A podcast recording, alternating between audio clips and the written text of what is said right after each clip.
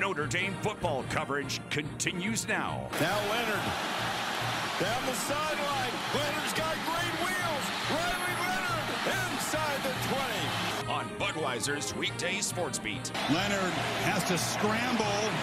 And on that ankle, just grits his teeth. Look at this run. Leonard gets the pass off. He's got Calhoun. Wow. No way. From Sports Radio 960 AM, WSBT. Side run for Leonard, and he's able to break a tackle and get the first down and more. Leonard inside the 20, stiff arms a defender inside the 5 and into the end zone. It's a touchdown. Leonard keeps this time. It's like he has butter on his jersey. 535 at WSBT. Sports Beat continues on this Monday evening.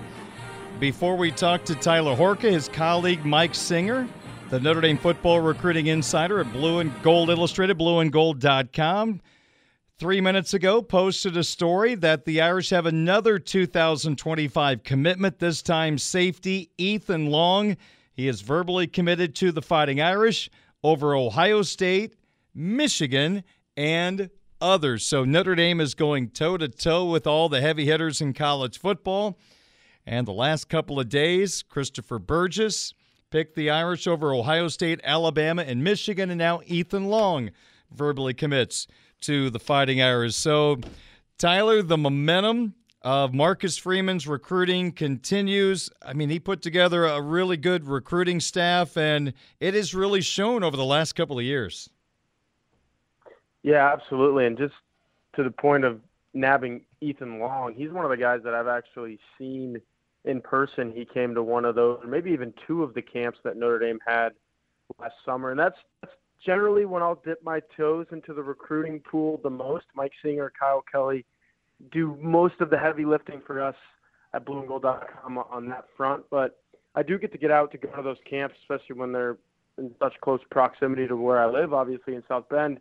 Ethan Long is is a standout. He, he was one of the guys at those camps that you look at and you say, okay, all the big fish, the blue bloods in college football, they're going to be going for him. So when you say that he commits over Ohio State and Michigan, I'm not surprised. And quite frankly, to your point, I'm not surprised that Notre Dame was able to snag him because, like you said, Notre Dame is landing players who are choosing between those types of schools uh, pretty regularly now, and that's definitely a, a testament to what Marcus Freeman has done and is doing. Since we're talking about a safety committing to the Fighting Irish, let's look ahead to the fall of 2024. Xavier Watts returning after his Nagurski award winning season to man one of the safety spots. What is your evaluation of the safety position going into 2024? And I know they've tried to bring in the young man from Northwestern to be possibly a safety on this football team. We'll see how that pans out. But where do you think the Irish are right now at the safety position? Well, where they're at right now is thank God Xavier Watts hmm. chose to shun the NFL for one more year and come back to Notre Dame because without him, Notre Dame wouldn't have an upperclassman safety, true safety, on this roster. And obviously, you can move some guys around and maybe some of the younger guys. Like I'm looking at a Don Shuler, maybe he might be thrust into a, a bigger role this year, but safety, kind of like linebacker, was one of those positions for Notre Dame in the last couple of seasons where they put all of their chips into a couple players. Like last season, it was Brandon Joseph and uh, DJ Brown, Xavier Watts got a little bit of the pie. This year it was all Xavier Watts and really all DJ Brown as well. So I, I compared to the linebackers because for the last couple of seasons, all you had was JD Bertrand, all you had was Marist Liufau, and then you sprinkled Jack Kiser in there there wasn't a whole lot beyond that. I mean, Jaylen Sneed a, a little bit. Uh, for the safeties, though, it's going to be all Xavier Watts. You have to hope that he stays healthy and he can play pretty much every single snap for you this upcoming season. And then it's going to kind of be trial by error with some of these younger guys. I mentioned Don Shuler. He's definitely one to look at. Uh, ben Minich gets a lot of shine, and I think he was even in on a lot of special teams this year. I look at some of those guys who have played special teams, and you look at the Sun Bowl as well. Don Shuler was the guy they were trying to save his red shirt, and they ended up doing that. But in the bowl game, you can play him as much as you want, and it doesn't matter as long as he's played four or less games. He's still showing up a lot in that Sun Bowl on special teams, and that's kind of this the sign that you look for to say, okay, they think he belongs and, and deserves to be on the football field. That's probably going to translate to defensive snaps in 2024. So, but it's definitely Xavier Watts and everybody else at that position, and that gives me a little bit of cause for concern. I know we have talked about this next subject on Game Day Sports Beat, but for our weekday Sports Beat listenership, let me just allow you the opportunity to give your thoughts on what happened around the holidays with Gerad Parker getting the Troy head football coaching job, which opened up the offensive coordinator spot at Notre Dame. And Marcus Freeman called up an old friend and Mike Denbrock and got him to come back to South Bend for a third time. How do you evaluate that transaction? A win win. I mean, it's a win for Gerad Parker. He gets to go be a head coach. And I'm not sure if that's what he was expecting or that that's what he was wanting. Like, put it this way: if he was the offensive coordinator at Notre Dame for one more season, I think he would have been completely fine with that, totally happy. He yep. said, "Okay, let's give it another go." But all of a sudden, you know, Troy is Troy, and it's a lesser program, obviously a smaller program, but he can still be go be a head coach. And typically, when you do a good job at a school like that, you get to move up, and, and maybe he will be a Power Five coach someday. But what Marcus Freeman gets is a 60-year-old offensive coordinator who's been there, done that, not only at Notre Dame, but he just led the number one offense in the country at LSU. He turned Jayden Daniels, and I get it, Jayden Daniels had a lot to do with that himself, but into a Heisman Trophy winner. I wrote a few stories at blueandgold.com. Jayden Daniels didn't look at like a Heisman Trophy winner at Arizona State, like at all. He was one of those guys, like a like a Dorian Thompson Robinson almost, where like, okay, this guy's got a lot of skill. He'll probably make it to the NFL, but there's a ceiling there all of a sudden, Jayden, Dan- Daniels in this offense that Denbrock was overseeing was just a completely different guy. And, and I give a lot of that credit to Denbrock and just making things easier for an entire offensive unit. So he knows what he's doing. He's a uh, a player's guy. He's a, a coach's guy. I think Marcus Freeman, what he said in El Paso to us um, the day before the Sun Bowl, just saying – no, I've seen him on the practice field and I've seen him in the locker room just interacting with people. He knows how to do that. He's a leader. He just got Darren. When, when it comes down to it, he's got so much more experience than Gerad Parker had. And for a guy that's going to be a third-year head coach and Marcus Freeman, who hasn't even turned 40 years old yet, to be able to have now Al Golden, and we've seen what he's done for the Notre Dame defense as a guy with so much experience and, and in the NFL and, and as a head coach at college Denbrock is kind of the equivalent of that for the offensive side of the ball. And, and for Marcus Freeman to be able to focus more on what he has to do to be a head coach and have complete confidence that both sides of the ball are taken care of, I think that is of the utmost importance. And that kind of leads into my next question as we talk to Tyler Horka, the Notre Dame football beat reporter, Blue and Gold Illustrated. Check out his work at blueandgold.com. Now, the NFL head coaching firing season just began today. Not a lo- whole lot has happened so far, but the expectation is there's going to be a few job openings, which means that some new head coaches are going to get jobs and they're going to be looking for assistant coaches. So we're not out of the woods yet with Al Golden, mm-hmm. unless he just doesn't want to go to the NFL, then case shut. So let's just play the hypothetical. Golden stays, and in a presidential year, I've said you now have a ticket of Golden Denbrock. That's your ticket for the Irish to get to the playoff in 2024. Just putting those two individuals together as coordinators, Tyler, it's hard to find many teams across the country that have as much experience and success at their jobs that the Irish have in 2024. Totally agree. And that's partly because everywhere has become a rotating door. It's just when you get to this time of year, there are uh, opportunities that open, like you said, in the NFL. Gerad Parker just took one in college, and, and people don't stay places for very long. I mean, look at Denbrock. I thought he had everything that he'd ever needed. LSU is a place that wins lots of national championships. The last three coaches before Brian Kelly won a national championship there. I mentioned Brian Kelly because Mike Denbrock is a very good friend of Kelly's. They go all the way back to Grand Valley State in the 80s. And you know what? Denbrock says, I want to take this other opportunity at Notre Dame. I'm a Midwest guy. I want to go back up there, and, and that's a good opportunity for me. So he's just one example of guys moving around a lot. So for Notre Dame to get that guy in the cycle, because yeah, guys move around a lot, but we know at Notre Dame you don't always get your top choice. It just happened last year at this exact time.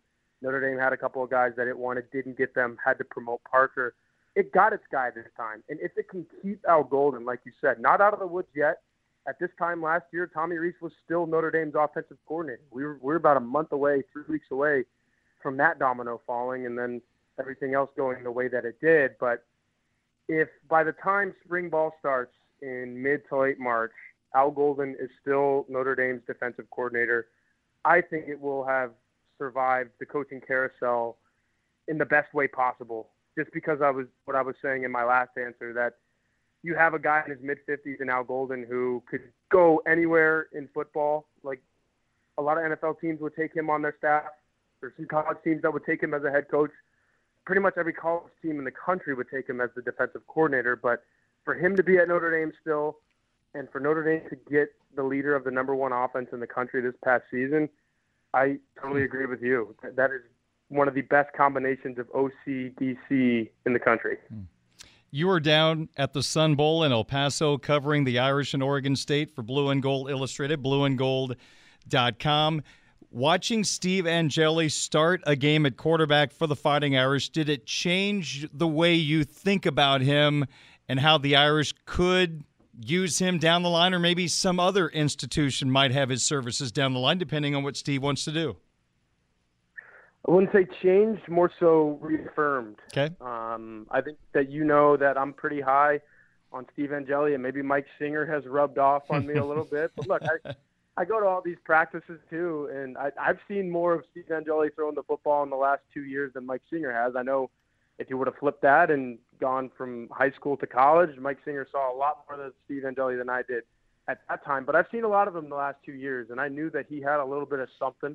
And in the garbage time opportunities that he got, I thought he showed that. I was like, okay, nobody's ever going to take this, you know, for a 100% worth because it is in garbage time and this is mop up duty. So I was excited to see him get to start a game and he, he about played as well as he could have. Uh, you'll take 15 of 19 for 232, three touchdowns, uh, no interceptions. I wrote at blueandgold.com. 81 quarterbacks going into the national championship game tonight were given a quarterback rating during bowl season across 42 games, and only four of them had a better QBR than Steve Angeli, mm. and that's really good company. Uh, I forget some of the names, but I think Michael Penix in that game in which he beat my alma mater and was just flat out outstanding. Yeah. The reason that Washington is playing for a title tonight, he was one of those guys. So that's the kind of company that Steve Angeli is sharing. And look, I say all that, but the sample size is still incredibly small, and the circumstances surrounding that Sun Bowl were incredibly weird and awkward, and it wasn't really a true football game. But still had to go out there and complete passes to somebody, and somebody had to block for him, and he had to hand the ball off to somebody. He pretty much did all of those things the way that you would have liked him to. So yeah, I do think he's going to start games at the college level, whether that be at Notre Dame one day or, or somewhere else. But he's got the arm, he's got the size, and I think he's got the smarts. He plays a really smart brand of football, and that can be used somewhere for sure. Didn't you cover Will Rogers at Mississippi State? I did. Yeah. Yep. It's very strange. Our good friend Mike Vorel, who used to be at the South Bend Tribune, now at the Seattle Times covering Washington, he's got a picture of Rogers sitting on the bench at the national championship game. It's just so strange. You transfer and you get to go to the national championship game and, and watch your new team play. I, I just saw that picture a second ago, and I'm like, yeah, yeah you you covered Will Rogers back in the day, and there he is sitting on the bench getting ready for tonight's hey. national title game. I'm glad that he's there and gets a front row seat, and obviously maybe a chance to uh, play for a really good Washington program because he's a great kid. He has a great family, and good. did a lot of really good things at Mississippi State amid some. Uh, talk about the Sun Bowl being very weird and awkward circumstances. How about playing for one of the most legendary head coaches in college football history, and to be his quarterback at the time of that coach's passing. I mean, it, was it was a crazy thing that he went through at Mississippi State, and I hope he finishes his college career the right way because he's a good kid and he deserves it. We're going to get to two more topics really quick with Tyler Horka from Blue and Gold Illustrated. You mentioned your alma mater, Texas, lost to Washington in a national semifinal. When I talked to Eric Hansen last week, he referenced the fact that Michigan, the best offense statistically they have faced this year is UNLV. And I'm just wondering, Wow. after watching Washington, that offensive line, the Joe Moore Award winner, do a pretty good job against that vaunted Texas front, does that give you mm-hmm. hope going up against that Michigan pass rush that the Huskies will give Penix enough time to do damage? I, I have not seen chemistry between quarterback and receivers as good as this in quite some time. Yeah, man. It seems like every time Penix went back to throw the ball, and I was watching with a bunch of Texas fans in the Dallas Fort Worth area, and we we all just kind of knew it was a collective feeling in the room that he's going to do something here. And some of those passes that he made, particularly downfield, I mean, it's it's, it's one thing to be accurate; it's another thing to be that accurate throwing the ball that deep down the field. But he can do it. But like you said, the key is having time. Texas has one of the best defensive fronts in the country, but I think Michigan's is probably a little bit better. And if you look at that Rose Bowl, because I think everybody watched that game as well. If you weren't watching college football all day on January 1st, I don't know what you were doing, but Michigan really got after Jalen Milroe, and that was a very big part of that ball game early. Milroe started using his legs and, and running up and around that pressure. It's not really Penix's strength, and that's not what he's looking to do. So I think that's what the ball game does come down to: is you give Penix time. I think he can dissect a Michigan secondary that is good, but obviously I think Michigan's strength on that number one defense in the country by a lot of metrics is the front seven. So if Washington's Joe Moore Award winning offensive line can offset that a little bit, I think it's going to be become a game of can Michigan kind of keep up with Washington, and that's where I th- if you're a betting man, I'd probably take the over because I think what I saw from Texas's running game, the answer to the Michigan question is yeah, they could probably move the ball on Washington, but I think Washington's going to move the ball a little bit as well. So if you like points and you like good college football, you're probably going to get it tonight. And the winner will be? Gosh, Darren, I've been going back and forth for, on this for Well, a solid week. I switched Um, today to Washington, so You, you did. yeah. Uh, Heart says Washington just because I like Penix and you know it's, it's, Washington's not exactly a blue blood, and I think that would be cool to see a team like that win the national title. But I think my head still says Michigan, but it's about as 50-50 as it gets in my mind. Finally, the Irish women's basketball team has lost two of their last three games. I know Niele Ivey still is pretty stern, not talking about injuries, so we don't know the status on a couple of players at this point. Any concern right now with this team dropping two out of three? Yeah, my concern is that, and I wrote about it at blueandgold.com. It's a premium art- article, so subscribe if you want to read that. But I'll give you a little synopsis here. It's more than the injuries, and I get it. Olivia Miles is a top 10 to 20 player in college basketball, probably top 10. Like Hannah Hidalgo has played so well that we forget how good Olivia Miles is, but um, it's more than that to me. And we saw it with Sonia Citron coming back, and she gives you 18 points in her first back. But to me, the, the problem was in the paint. Notre Dame was outscored in the paint. Notre Dame was out rebounded. Kylee Watson, the starting center for Notre Dame, played 35 minutes in the game and only scored one point. And that just can't happen. I go back to the season opener against South Carolina when South Carolina won by 29 points and made it look really easy. Their starting center had 20 points, 14 rebounds. And in that game, I think Kylee Watson had two points and four rebounds. So pretty much every single time Notre Dame's tipping it off, there's a disparity down low, and teams are able to take advantage of that. And then you add on the injuries. I get it. You add Olivia Miles back. If Maddie Westbeld comes back from this concussion, concussion, which obviously she will, it's just a matter of you know how long, how many more games that's going to be.